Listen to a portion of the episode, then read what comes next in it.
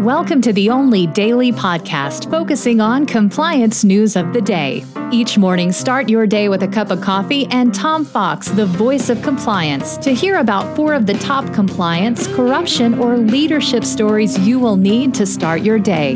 The Daily Compliance News is a production of the Compliance Podcast Network.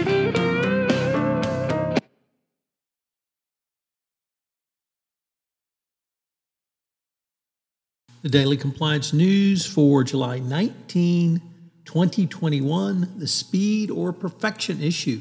And that article comes to us from the Wall Street Journal, who says chief information officers have spent the past 18 months accelerating their digital projects in response to the effect of the pandemic.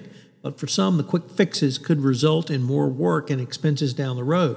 As much of the activity moved online during the pandemic, CIOs responded to quickly support more digital capabilities, and many accumulated so called technical debt. Technical debt refers to the imperfect technology deployed to meet, meet immediate needs with the knowledge that its imperfections will require redress in the future. So, a digital debt may be coming due.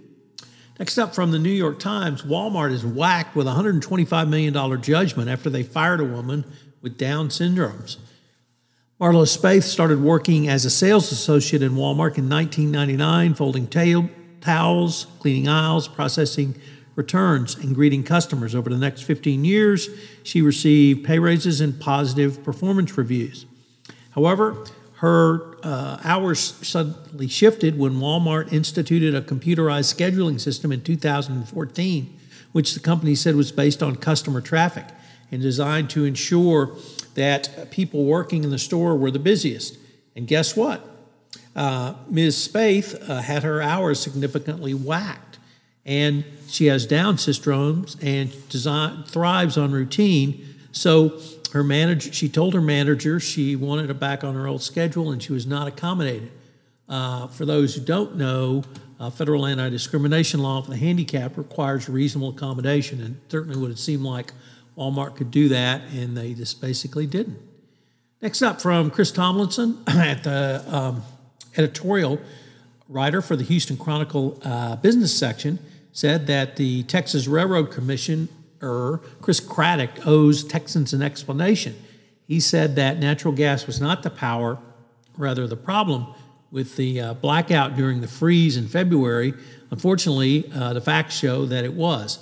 Once again, the idiocy of the Texas government in uh, trying to uphold the oil and gas industry when they were, in fact, uh, the reason that we uh, went dark for multiple days. So, more lies from the Texas government. Gee, I wonder when that's going to stop. And then finally, what's impossible? Well, the CEO of Impossible Foods thinks he can eliminate all animal based meat in 15 years. Um, that is certainly interesting. Pat Brown said that uh, veggie burgers used to be a peace offering for vegans at backyard barbecues, but then Impossible Foods debuted meat alternatives that uh, carnivores gobbled up with enthusiasm. I have to admit, I've had an Impossible Burger, and they were uh, surprisingly good. Well, now the CEO of Impossible Foods thinks that he can uh, overtake uh, animal based foods within 15 years. Uh, I wonder what the uh, idiots that run the state of Texas will think about that. No doubt they will probably try to outlaw uh, vegetable based foods to protect the nascent Texas livestock industry. But CEO of Impossible Foods certainly there to uh, disrupt.